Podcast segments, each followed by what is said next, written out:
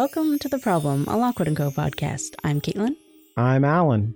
and today we are talking about the first part of part four, Dead Men Talking, chapters 15 to 17. I think I said my name really weird, but oh well. Yeah, I agree. It was very weird, but I wasn't going to say anything. I think I put a weird It. emphasis on the Lynn or like a lack of an emphasis. Anyway, it doesn't matter. Yeah. Uh, Are there dead men talking in this group? Yeah. Of chapters? I guess there are men. There's more than one. Jack Carver says something and the skull says Yeah. something. Skull talks. There's some other talking later. We're not going to get to it in in this part where there's even more dead people talking. So I guess it's true. I, I, do think true. it is mostly referring to Carver, like And that Skull. line that we get after he dies and Skull. Yeah. I think that's right. Is Skull a man? Dead boys talking? Um, maybe this is using man in the Tolkien way, where it is just referring to the human race. The race of men? Yeah. Yeah. The race of men talking. The dead race, whatever. Good.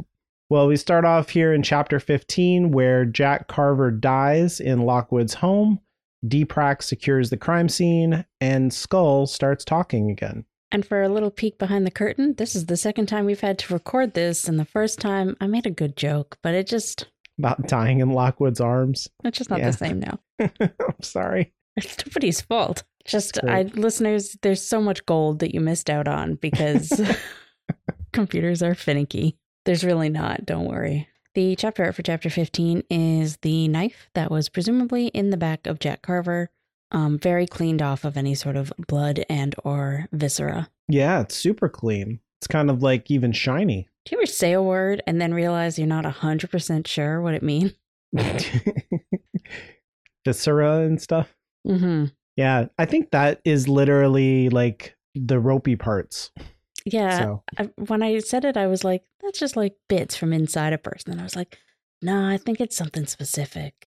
so I'm probably wrong, using it wrong, but whatever, you get it. I like that he doesn't die right away here in the book. Like there's a lot of time and that that makes sense if you're stabbed in the back, I guess, unless it went right into the heart. It's going to take a little while. I, it, it's probably good if it was in the viscera, that would be really bad. It would take a really long time. He'd be there like narrating for like chapters while he slowly bled out. What I think is interesting is that Lockwood is like, you know, he gives Lucy a rapier and says, go take a quick look, but then just barricade the door.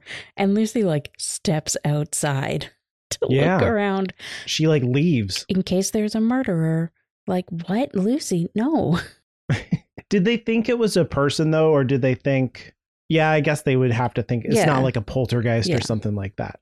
they definitely thought a person was out there. And I I get like barricading the door, that makes sense, but stepping outside first. Lucy, make good choices. yeah. Luckily, there's no one there. So Yeah. Like what what was her plan? If she did come across a murderer, stab them? like behind the iron line, the sign is clear. Tell them the rules. well, now you know that if there is a murderer, they don't have a knife. It's it's pretty safe now. Right. They definitely don't have any other weapon on them. 100%. Mm-mm. No. One of the lines here when she's looking around though is she does say um, London slept and while it slept ghosts and murderers walked free. Mm. And I do like that because it drives home one of my favorite things, or why I think these books are so compelling. You know, there's there's ghosts and and stuff, but the answer to the mysteries is always evil humans. Yeah, it's very dangerous out there. Yeah. And like the people are the most dangerous thing. Yeah, exactly. The ghosts are always just like they're involved somehow, but they're not ever the ultimate answer. Yeah, and it's I keep saying this over and over, but it's true. Is like the whole like hard-boiled detective thing. It's Mhm. like the murderers are out there and they're free. Like that's why the world is like so messed up and corrupt in that kind of fiction because the world is like terrible and the people in power kind of want to keep it that way because that's what's good for them. which is very true here too. Yeah. But then, yes, she goes back to the boys, and it turns out that Jack Carver's not quite dead, and he's trying to speak. And this is where one of the very few times that I've agreed with Lucy about George being uniquely slappable. like this whole time, George panics. I just want him to shut up. And I get It's it it's supposed to be funny and make this like very serious scene a little more lighthearted. But oh my god, shut up, George. It's really crazy. Like what is he what is he thinking? He's like, I'm pretty sure he wants a drink of juice. It's really weird. There's it says here too, um, Lucy call a night ambulance in DEPRAC too. Uh, I think Lockwood tells her that. Mhm. And I was like, are there day and night ambulances? I think there has to be, right? Because they would have to like be kitted out in armor or Yeah. something like that. Yeah. And they mentioned that the, the night ambulance has to uh, wait for protection. Right. So don't ever have a heart attack at night, folks. Man, it's like bad out there. Yeah. I feel like they're trying to save him, right? They're like they're talking to him, but they don't have much hope because they know that it's going to be a long time before the ambulance shows up. Yeah. But they don't really know what to do to save him. I mean, Yeah, what- he is stabbed. honestly, what do you do with a guy who's stabbed in the back? yeah. You just have to wait for people who know what they're doing. Yeah. Uh, though, to be fair, you probably shouldn't turn him on his side. But I know that's what I thought. But like you don't want him laying on his back obviously. So like I I, don't assumed he was on do. his front. Yeah, that he that's what I thought. forward. Yeah. Whatever. It'd be hard to breathe if you're like laying in a puddle of your blood and stuff. So I don't I know. think that's the least of his worries right now. I mean, hard to breathe if you've got a knife in your lungs. yeah, that's the hardest part, Yeah. really. Anyway, so this is where we first get him referring to the bone glass, the mirror, like he calls the mirror the bone glass. right. And George is like, I think he's saying bogeys. Oh, yeah. Jeez. And he's like, and he sticks with it even after they've been like, no, it's bone glass. I'm like, George, what the fuck? Yeah. The, they say bone glass, which is like such an evocative term. It's so good. And Lucy has like the the flash of the mirror Mhm. from the, the whole thing, and they're like, oh, this is what it's called. Uh, and it's a good naming convention too. You get this like in fantasy and science fiction a lot of times where you're like just name the thing in a way where you know what it's made of and like what it is and all of that stuff just like right there in the name. So you get like a good idea of what this artifact is just from calling it a bone glass. hmm And then um, Lucy gets a good look at Jack Carver after getting this like really creepy description of him previously from Flo. And I like that she's just like, he, he just looks young and scrawny and ill fed. Yeah. It's like it's so good. It's like such a human moment to have this thing where you're like, oh, this these dangerous scumbag people, but actually they're just like he's just trying to survive, right? Yeah. And that's why he's turned to crime. And then he also says um, seven, not one. And we get George losing the pencil under the bo- under Carver. He's not the body yet. Um, I- again, just get your shit together, George. Yeah, he's not he's panicking for Or, like, sure. I don't think I could have my shit together in this scene, but I would just remove myself. Right? I would Right. just be like, I'm not going to be any help. I'm going in the other room. I'll just panic over there. Have a good one, guys. I think Lockwood is kind of losing it too. Like he's very angry. Like I understand, you know, he like he wants George to be more with it, but he's like really, really harsh. It feels like all of their emotions are heightened, uh, which is appropriate and That's fair. You know, I noticed Lockwood like that, but I thought Lockwood was just being on his normal bullshit of wanting to be an adult who had his shit together, hmm you know? But I guess he is a little bit uh ang- mean, meaner, I guess maybe is what I'm going for here than usual. So maybe it is his version of what the fuck do we do? Yeah, he has no patience. It Yeah. feels like for any of this. Not that George is like he's not being helpful, Yeah. but also Lucy's like being really quiet Mm-hmm. and uh in a you know like inside of herself.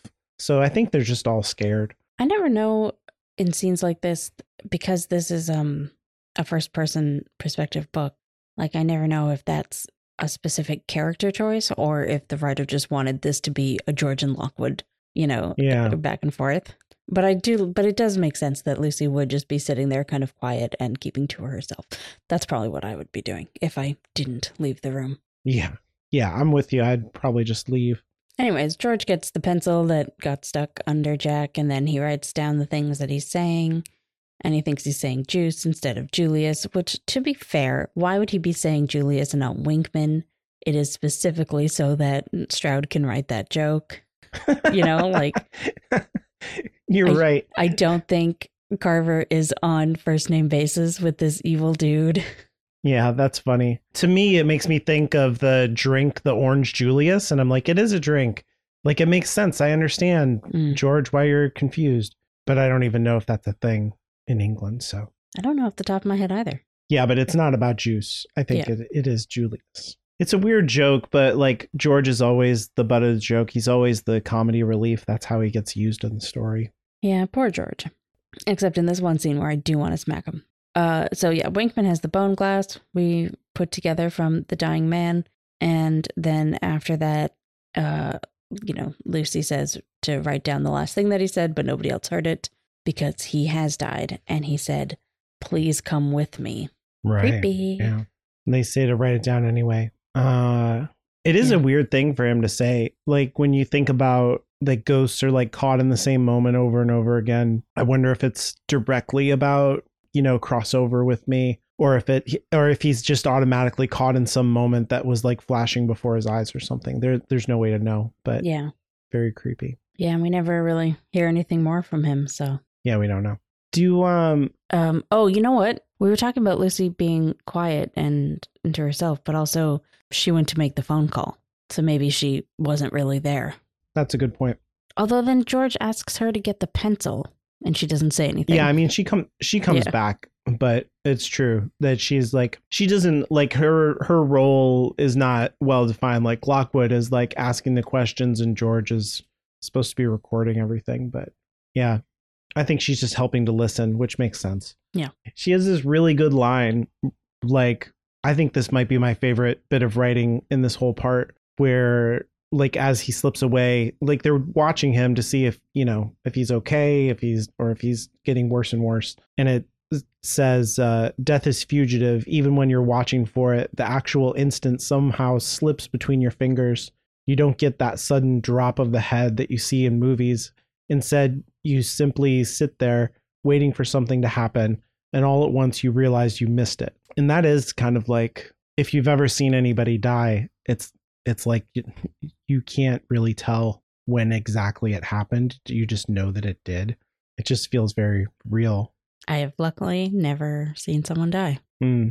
I mean, yeah, legally I was acquitted of that. Um, but no, no, no, no.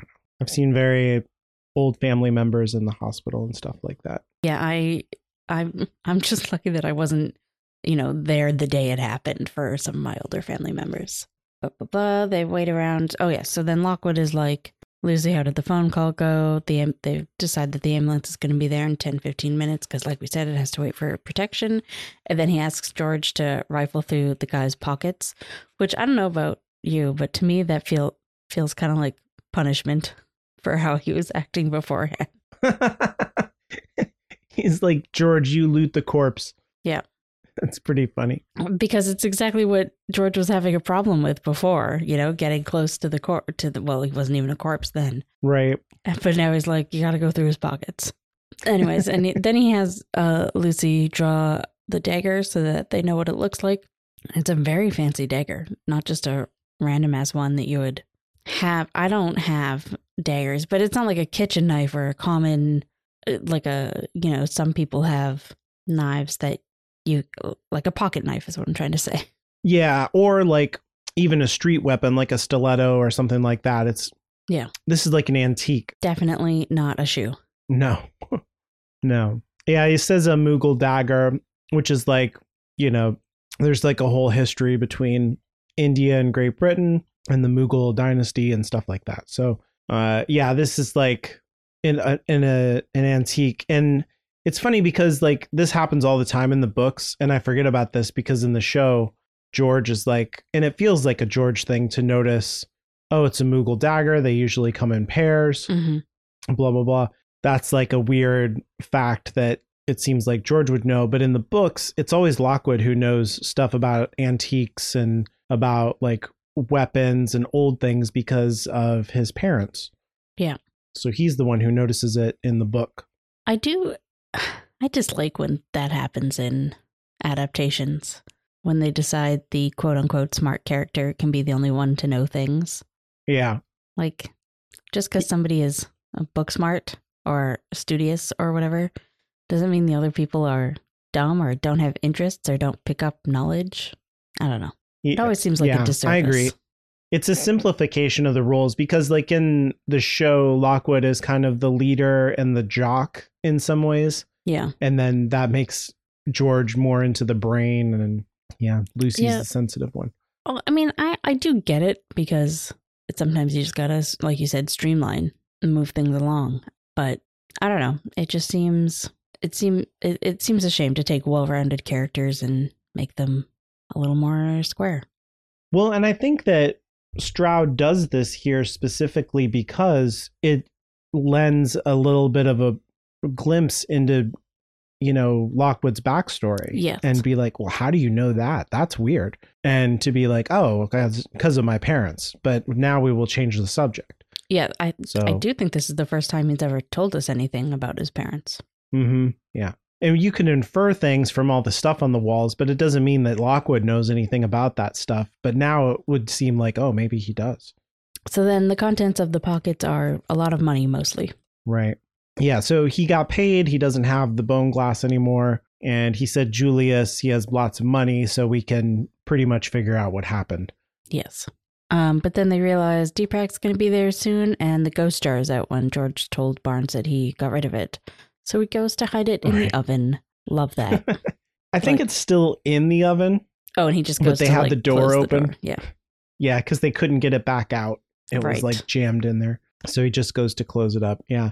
And uh and they have to put the body back and put all the stuff back in the pockets, minus the note that led Carver to their door. Right. Yes. and Lockwood says not to tell Barnes anything. So we're still not trusting Barnes. We're still not, and it and the reason is because it'll give Kipps, it'll lose them their edge over Kipps. So we're you know prioritizing the competition over the collaboration still, and like you know, uh, it doesn't matter how dangerous this thing is. We got to win the competition. Yep. And you know, honestly, to be fair, the fact that Barnes shows up with Kipps and his team, like that's shitty. Like, Yeah. I'm going to the agent's house, but I'm bringing agents with me because I don't trust those agents. Like, fucking Kipps. it feels like the teacher with like the group project and being like here's the other people who are doing your group project i i successfully brought you all together and i don't know barnes shows bad judgment in this whole thing too Yeah. This feels different than the group project thing that he's trying to push them on. This this feels like no, I needed to bring other agents to investigate your house to make sure everything was good. they definitely do that Yeah. And and it just it feels weird because it's not an office, right? It's Lockwood's house. right yeah I don't know. I don't like it. I don't like that they're there poking poking around and that Kat Godwin ends up putting on this weird show of like listening in the corner. Like, what is she even doing? Anyways, everyone's there. They tell Barnes an almost truthful account of what happened, but they leave out that they spoke to the dude and that they basically invited him there. hmm And so he just came in and died. Yep. They zip up the body, roll up the rug, and uh, they give them advice. DEPRAC does about like, be careful, it's a murder victim. Yeah. There's a good chance they'll come back as a ghost. And they're Oh. like, yeah, we know how that works. And there's this bit about how they use salt guns to cleanse the hall. Yeah. And I love that they couldn't just drop some salt. Has to be Nah. salt guns. That sounds like somebody wanted to make money off of salt guns, you know, and right. Yeah. Exactly. advertise them well. In the show, it's like a vacuum cleaner, but in reverse. It just spits salt everywhere. It's yeah, like, it, it's a cool visual, and I get it, but why would you not just have Yeah. a sack of salt? and whatever. And then they have these numbers like 65% chance of them coming back in the first year, 35% after that. Who comes up with these numbers? Who did the study? You know? What was there? Who's just murdering people to see if they come back as ghosts? Like, what? I. Yeah, yeah, yeah.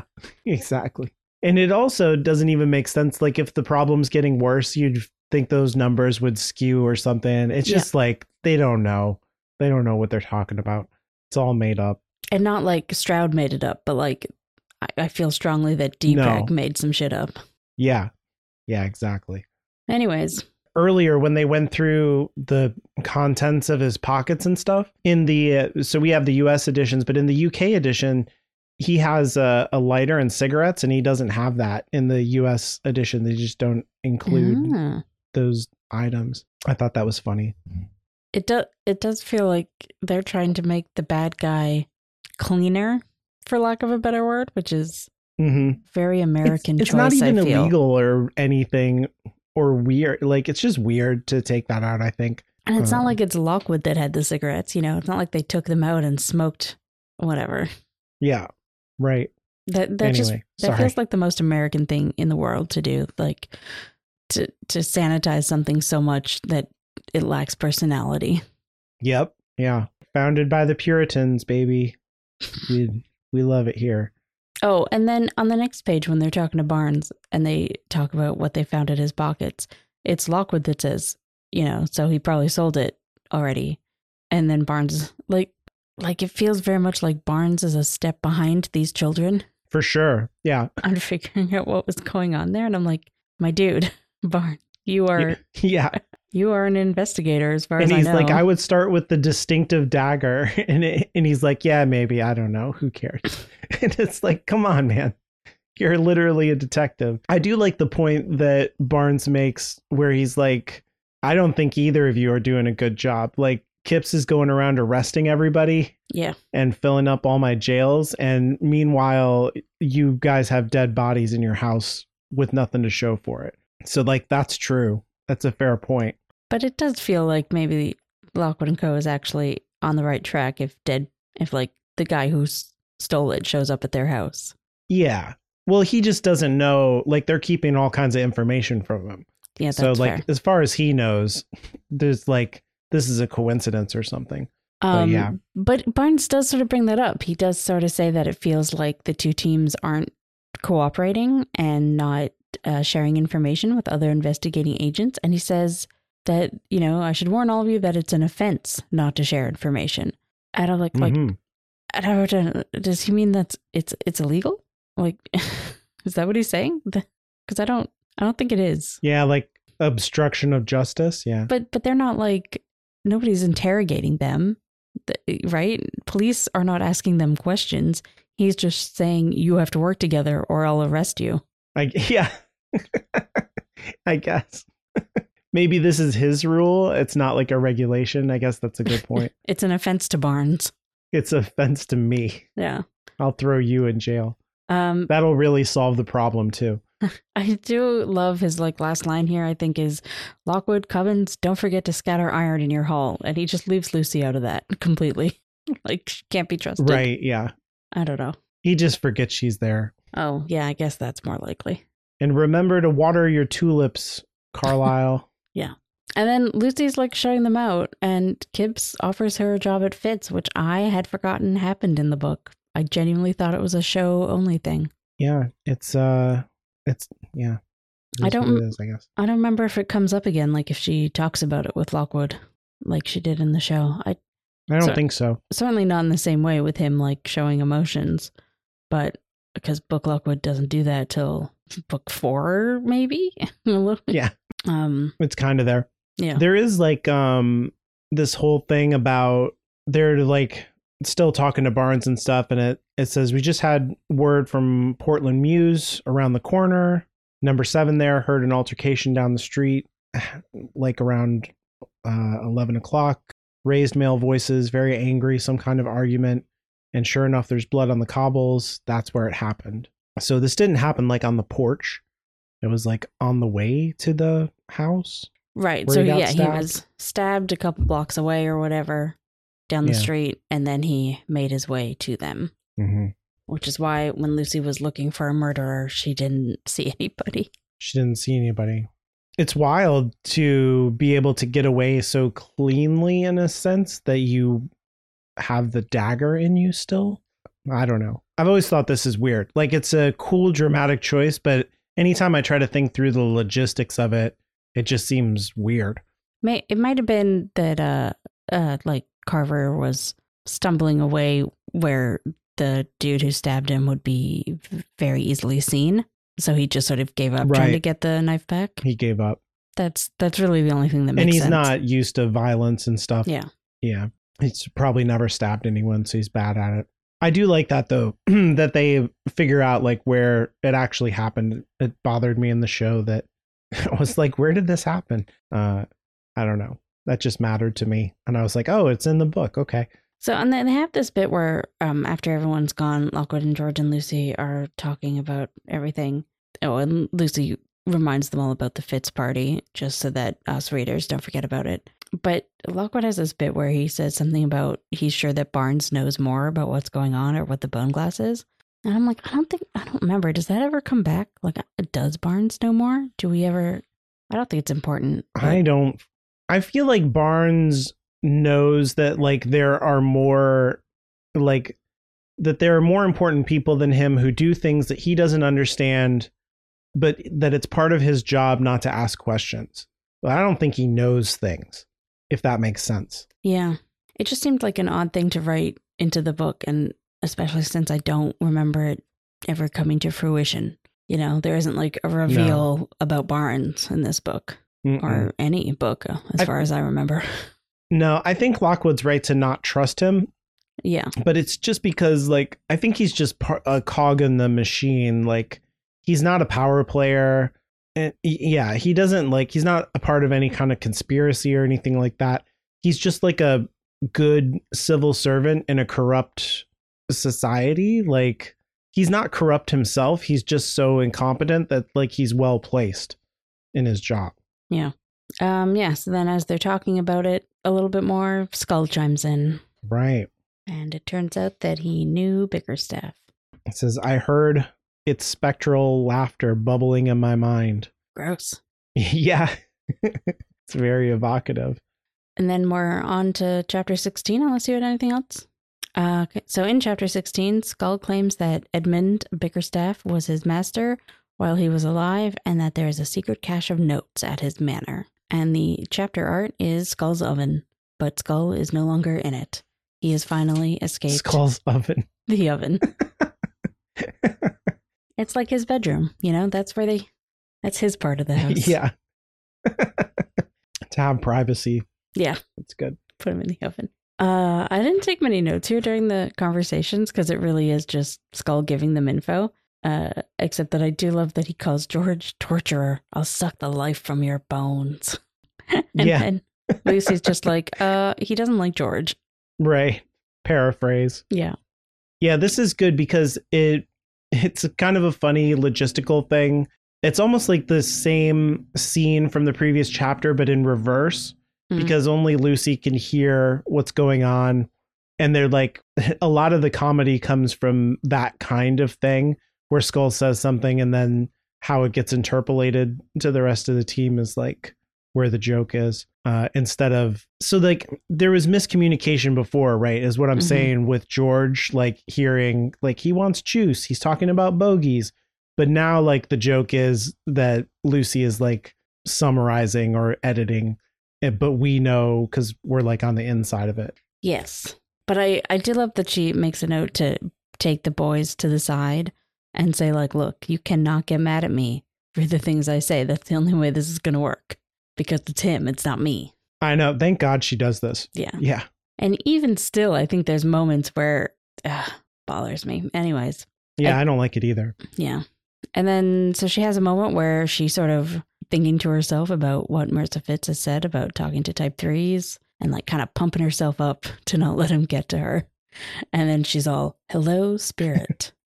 And I just love this juxtaposition for how like this basically first proper conversation with Skull goes to like how conversations with Skull go in the future. Because them trying to be all polite and Mhm. official here. And I think it just turns into, you know, Lucy and Skull yelling at each other most of the time. yeah because he's just a kid he's just a person Yeah. and they're trying to be like yeah oh august spirit from beyond it's like it's not like that no. Just a dumb kid Which eventually they do sort of clue into. And then Lucy just has a conversation with him. But it's awkward because she also has to relay it to the others, hmm which involves her calling Lockwood her master. i know i do Just like that idea of like it's it's a funny it's a funny thing. She doesn't I don't know, like Lockwood's her boss, but she doesn't want to like interrupt the kind of fantasy version of Lockwood that she has by like acknowledging the fact that he's her boss. I don't know. It's she doesn't want what she wants from him is not like his status as a boss. And she doesn't Right. want to see herself as like his employee or inferior or servant. She wants this like shiny version of him that is like she can't exactly obtain that doesn't really exist honestly. But uh but yeah, like I think that Skull saying this again is like comes back to that kind of unspeakable stuff that I was talking about where Skull is like her darker side. Just like saying that Lockwood is your master Mm. just kind of like acknowledges something that Lucy is not totally comfortable with. Yeah, that that's interesting because it makes like it makes the ending of book three very much like it always had to happen to change up the power dynamics. Yeah, I think that yeah, I think that's true. Um, so then they ask Skull if he is Simon Wilberforce or Mary Dulac, which were the people who participated in all the craziness with uh, Bickerstaff, and he basically says, "I'm neither of those fools." and gets very affronted at the idea that he might be a girl, which is just very young adolescent boy of him. Yep. A girl never. They have Yeah. cooties. So then um, he just goes on and on about what a visionary and wonderful person the grave robber Bickerstaff was. And eventually he does let slip about the hidden notes. And I can't tell if this is like Skull specifically did want to give them this information while also saying that he doesn't want to give them any information. So it feels clunky. Or if this was actually clunky writing on Jonathan Stroud's part. I feel like they work this out of him in a pretty natural way. He just gets caught up in the conversation, it feels like. Uh, he does, but I think he does want to go back there too. Oh, yeah, definitely. He wants to Yeah. I, I do think he wants to a part of him wants to give them all this information because he like as we learn later skull is super lonely Yeah. right so as much as he wants to be a little dick he also he wants them to keep talking to him to, to bring him on jobs to have a purpose Yeah. He's also like he's also a teenager in a way. hmm So like he he just has like weird I know more than you do kind Oh, of yeah, identity yeah. hang up. So to be like who cares about like he he's some kind of weird loser who put a bunch of bodies in the basement and he's like not in the basement in the secret room behind the wall. Uh cuz I know about that and you don't. Like kind of that makes sense to me. It, I don't know. It works for me. It is a little bit clunky, but uh but I buy it just because of, you know, like that's how teenage boys are. Eh, not just boys i remember being that way so then they're they keep trying to ask him his name but that makes the ghost basically clam up a bit and eventually he's sort of the ghost is leaving. I guess lucy can tell. It's not just a pop in pop out situation. And so lockwood is like ask him his name again. Mhm. and george is all no ask him about the other side quick luce. Like, george wants to interrogate him about death which is interesting. And i feel like george is kidding himself that he would actually get any useful information. And does he even really know like I don't know. Skull no Yeah. we find out later that he basically i mean spoilers i don't know um Well, no, I did that's what I mean. Like why does George think that it would have all the answers anyway? You know what I- mean? Like no asking the questions makes sense to me because uh like marissa fittes never wrote anything down uh, particularly that we know of about how her conversations with type 3s went so this is the first opportunity where you could ask right because all the other goats are just trapped basically in a loop but type 3s can Mhm. actually have a conversation so i get wanting to ask but we do find out later that um according to skull so take it with a grain of skull salt skult um you you become a type 3 because you choose to stay so you don't find out any of the answers right, yeah. Exactly. That's yeah, that's what I mean. So like even if there are answers this wouldn't it just seems to me like the ghosts would never be the ones to ask anyway. I don't know. I've, I think that's just a bias that I've had from learning about religions for so long, like I'm I'm like, yeah, of course ghosts don't know what's up because they never know what's up in any religion. They're always like the worst people to ask about the afterlife because they're trapped. But it's not just religion. It's like that in every ghost story too. Like because Yeah, the yeah, authors don't want to answer, right? It's yeah, easier exactly. to Because have they don't know. not know. Right. Yeah. yeah. That's part of the point. That's why it's a mystery. Yeah. Um, yeah. I do like that. Um, I mean, Lockwood asks a very straightforward question and gets a straightforward answer, but I feel Mhm. like it's very ironic that like Skull doesn't really know what he's talking about here. So he says like, but what does the bone glass do? And Skull says it gives knowledge, it gives enlightenment. But like he never looked into it and everybody who did went crazy. Yeah. So like we, is that just what Bickerstaff believed? Is that is that based on it doesn't seem based on anything. It just is what he seems to be repeating what Bickerstaff told him. Absolutely. Yeah. And I, I feel like maybe that's what Bickerstaff wanted it to do. Yeah. And this guy and I think whenever we hear the like it'll give you your heart's desire, this is what we're talking about. Like this is was what he wanted it Yeah. to be. Yes, I, that's how I feel too. Like, but he made like that's what Bickerstaff wanted to make, but instead he he made something else. And it's interesting how it eh, how it was this like evil, powerful artifact even before the problem. Yeah. And it kind of goes back, like I compared him to Dr. Frankenstein before. And it's kind of the same thing where Dr. Frankenstein tries to create like the perfect person. Like he tries to make a, you know, like a, a great person out of like raw materials. And, and then like what comes out, he's like, oh my God, what did I do? Like he can't face the monster that he created. So like he didn't really understand what he was making, even though he was successful at making it. So I like that kind of parallel with Bickerstaff. Um, and then afterwards, when the skull is gone, uh, they they have a moment where they're all. I mean, they're not really talking about it, but Lucy's thinking about, you know, it is now confirmed by her and two other people that she can talk to Type Threes. Hmm. like Marissa Fittes could and like nobody else has since then. And they talk about maybe going public with it and what this is going to do for their company and blah, blah, blah, blah, blah. And I just find that interesting because we know they never go public with it. And it's, you know, and it, it doesn't seem to be a, a conscious choice that they've ever made to not go public with it. But they, I mean, I do think it is the absolutely correct choice because Yeah. uh, I think bad things would have happened to Lucy had they gone public with it. Well, it says there had been reports of others down the years, but the agents involved had all either died soon afterwards or been Mhm. certified insane, and sometimes both. And and that's like the official story that everyone knows. Yeah. Which kind of keeps like authority aligned with the you know the story of Marissa Fittes and the method that she created because she's like don't do this thing because it'll mess you up.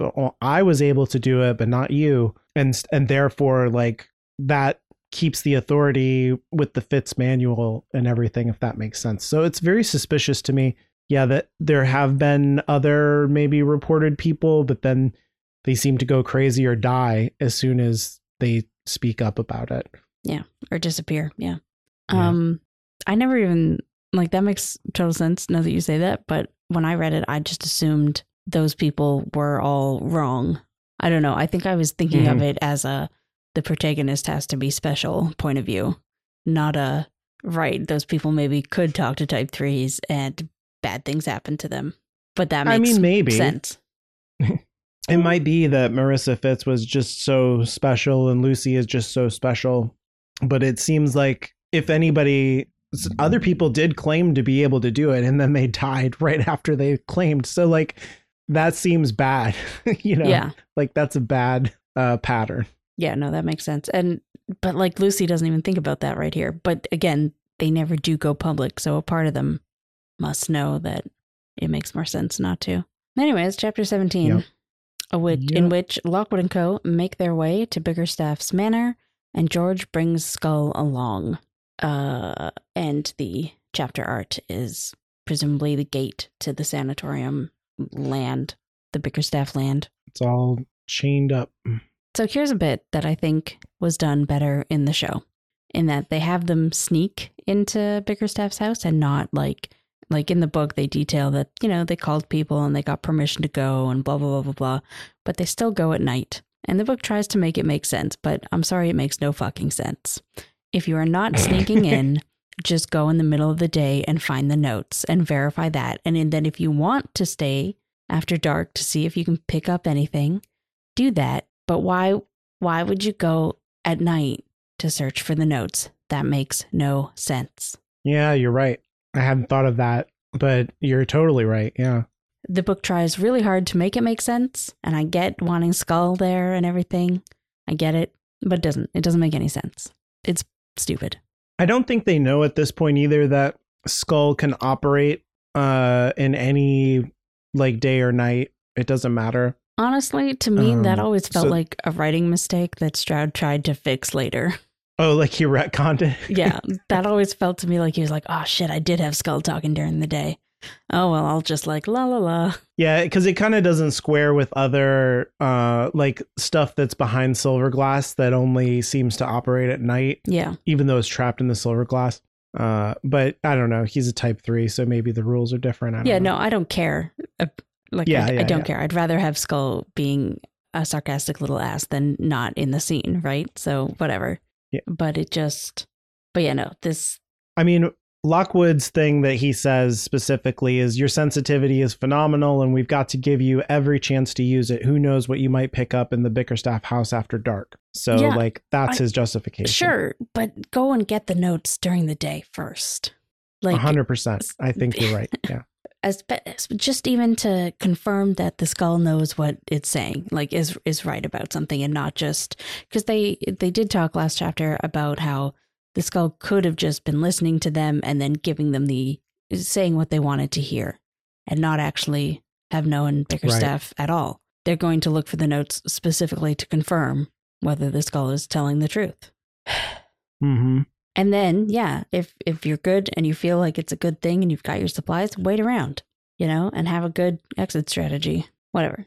Moving on. They get ready to go. I took like no notes here because I was upset. Oh, there is like um I think this is related to something else that I was thinking in this same kind of spot. It it talks about that like Lucy is talking about after he says that she's like it's true that I could pick up impressions of the past by touching objects that possess psychic residue, but that doesn't mean it's a pleasant thing to do. And so like Lockwood is very like uh we'll just go in there and like you'll pick up whatever you pick up and we're going to get all kinds of great clues. And I think that this reveals something about like Lockwood's psychology as it relates to himself where he's very willing to put himself into harm's way to accomplish the job and Mhm. he's like emotionally unplugged from his own experience in the moment. Like it's not happening to him. It's about disconnecting from himself and doing the job, if that makes sense. But that's not how Lucy experiences ghost hunting. She is very plugged into the experience of herself and the ghosts and not able to disconnect herself from herself. Like that's the source of her power. Mhm. And so like he the way that he's thinking about it makes sense for Lockwood to like project onto Lucy, but it completely misunderstands what it's like for Lucy, if that makes sense. Yeah. Absolutely. Yeah. That's part of the big disconnect between the two of them Yeah. that we will talk more in book three. Yeah. Yeah. I like that it's here though, and Yes. that like it's always been here in Yeah, a way. absolutely. You know, like yeah. So it's good. And it's like becoming more and more of an issue for Lucy. Like she's becoming more and more uncomfortable with it. I like that. Yeah. While there is still daylight, uh, George does go to the library to see if he can find a copy of the Confessions of Mary Dulac, because going to a perfectly safe building with a lot of people during daylight, that's the priority. And I, I really only bring this up because he says that he's made a call on the way home and there's no cell phones. So did he just, he was walking home and he was like, oh, a payphone. I can't wait. I have to, I can't wait till I'm home. I to assumed, yeah, I assumed that was And it. I'm like, is that is that how we used to treat payphones?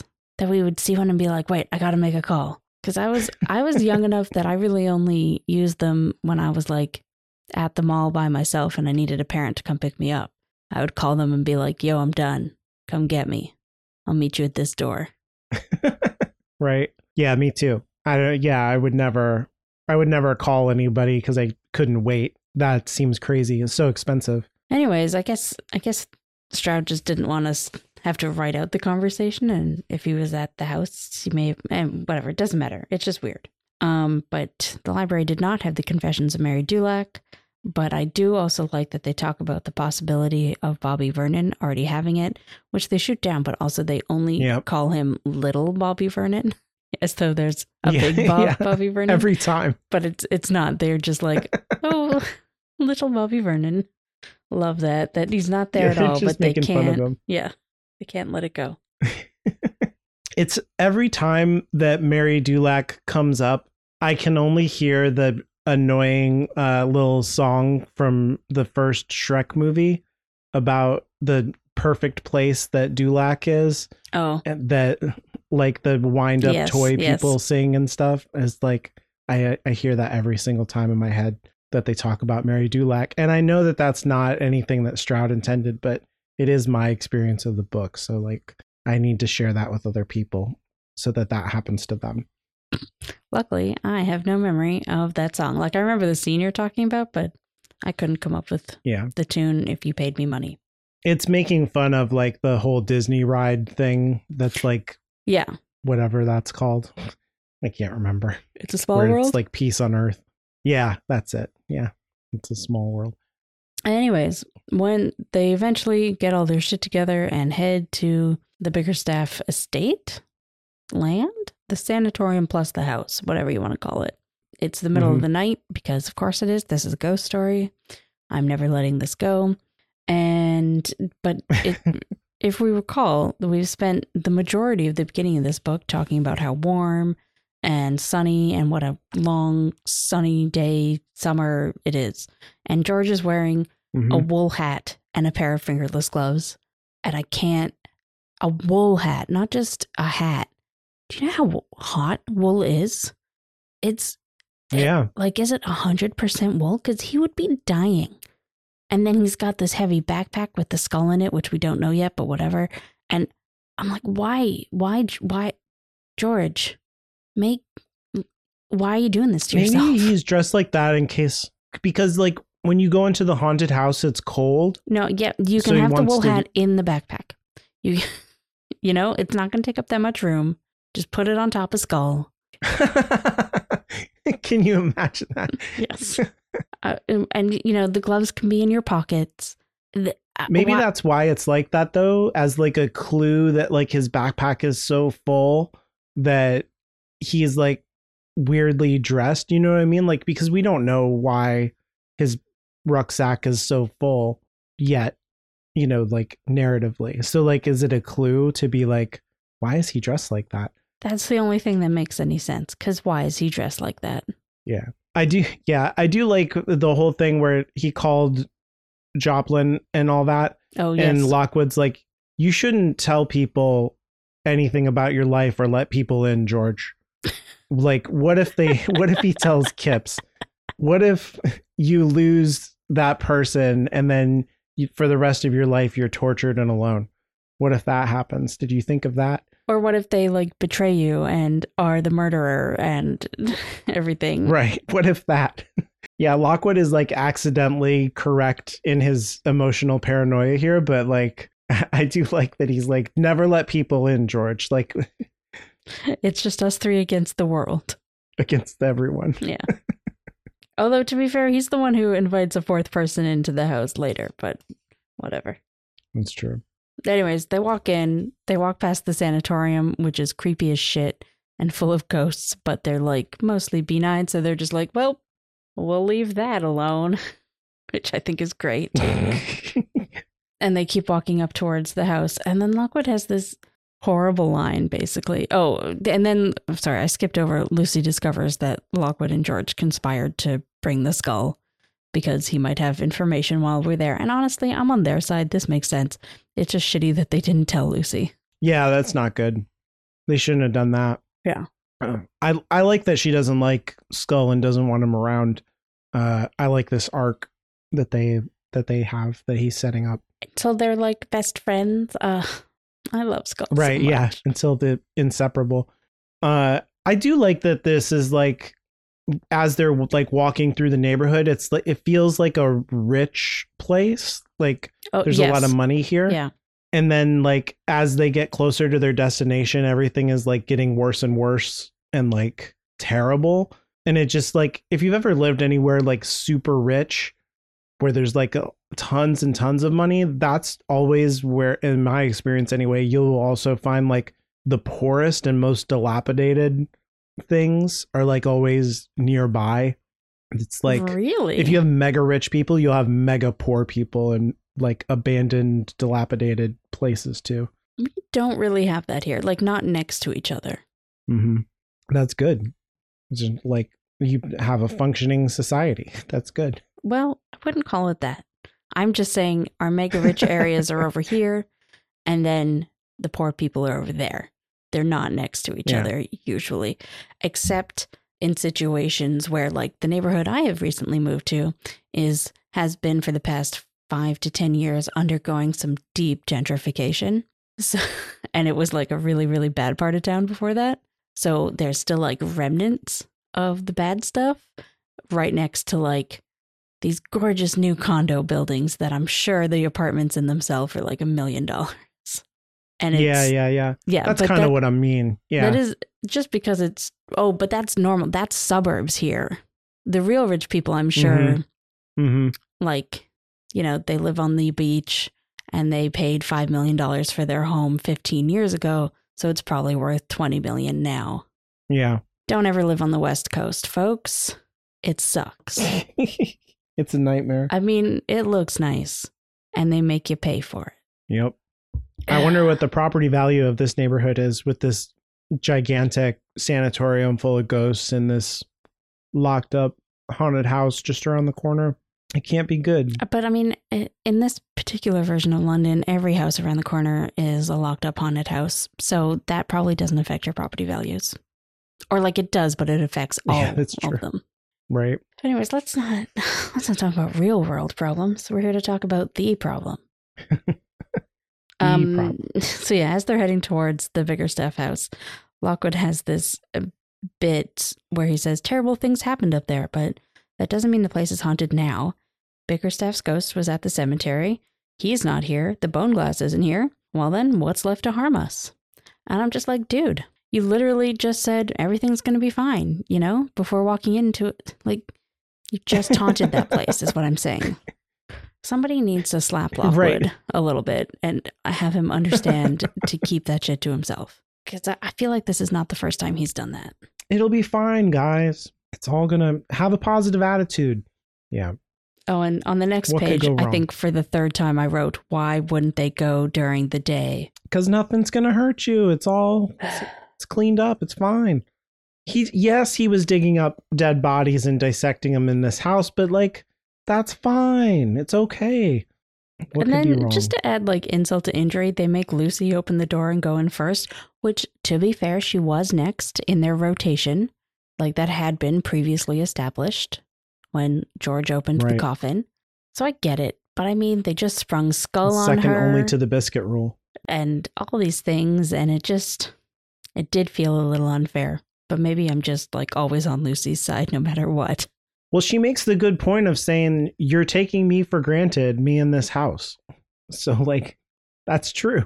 Yeah. Um, I didn't really have anything else, you know. They eventually Lucy opens the door and the chapter ends. Yeah, I like that it's he says uh I think Lockwood says this. We've got two sets of objectives here. We look for those papers the skull mentioned. We try to pick up any psychic traces left by Bickerstaff and his friends, which is kind of like stating the goal before we actually go into the scene, which I I kind of like that. Right. Um, but uh, the only other note that I have is like kind of near the end, Hmm. where I just think this is kind of funny. Like it's some Stroudian type writing where it says, uh, This was a house where the previous proprietor had engaged in years of sinister occult research, where he'd probably tried to summon the spirit of dead in a series of unsavory experiments and where he'd suffered a mysterious and solitary death. Let's face it, we were taking trace memories that would need more than a squirt of air freshener to remove. So I don't know. I just like he's like, it's gonna be nasty in here and we're not gonna clean it up with some Lysol. Yeah. And that I do I do like Lucy's line right after that where she says, Still, I'm an agent, etc. etc. You know, You the, know the deal. deal. it's good. Yeah, it's good and ominous, but it's funny. Yes. Yeah, which is what why we love Stroud. Ominous and Yeah. funny. Um, I do feel like just because of how we split up the the podcast, these chapters were just a lot of setup and not much happened. But like that's not bad. It's just it's just how we split things up. Yep, there's a lot of character stuff, and I feel like everything that goes on in this uh, thing, there's just too much to talk about packed into those two chapters to keep going because we have already gone for more than an hour. So Um, did you have a favorite joke? I did not because I feel like Mm. a lot of the jokes this time were just maddening to me. Like all the George stuff, I was on Lockwood's side with please just shut up, George. yeah, yeah, the Julius, the bogies, Yeah. um, And those are probably the biggest jokes, yeah. but they're not great because it's just kind of making fun of George. I didn't even really have a most punk rock because I feel like all the action is in the next two chapters. And like I said, this was just a lot of setup. Yeah, and it's not very punk rock to behind your friend's back bring the, No. the thing that she's like scared of, and then yeah, I mean, I guess that's I, they hide evidence from the police. That's that's pretty punk rock. that's true. That's true. but it's not really like a moment. It's just like a, a- and also they hide it because of the competition, not because of the police. Looting dead bodies is punk rock, though. It, uh, Mm, that's true. That's true. But still, I didn't feel like sometimes when you read these chapters, you're like, "Whoa, that is so punk rock." But uh, I I didn't really have something like that. It's nothing like that. Yeah. I agree. Yep, I think the uh, we have like best joke, worst joke, and I think this is just like a worst joke kind of uh set of chapters. Yeah, not that they're bad chapters. They're just. I'm, I'm excited for It the just- action next week or next episode. It just reduces George to comedy relief, and we're not into that. Yeah, but if you are, you can disagree with us and let us know on Twitter. That was so smooth of me. Uh, Yep. we are at Lockwood Podcast, and you can always uh, reach out to me on Twitter personally. I am at Inferior Caitlin. And if you want to reach out through email, send them to contact at hallowedgroundmedia.com or visit our contact page, hallowedgroundmedia.com slash contact. And remember to always interrogate the dead bodies in your house.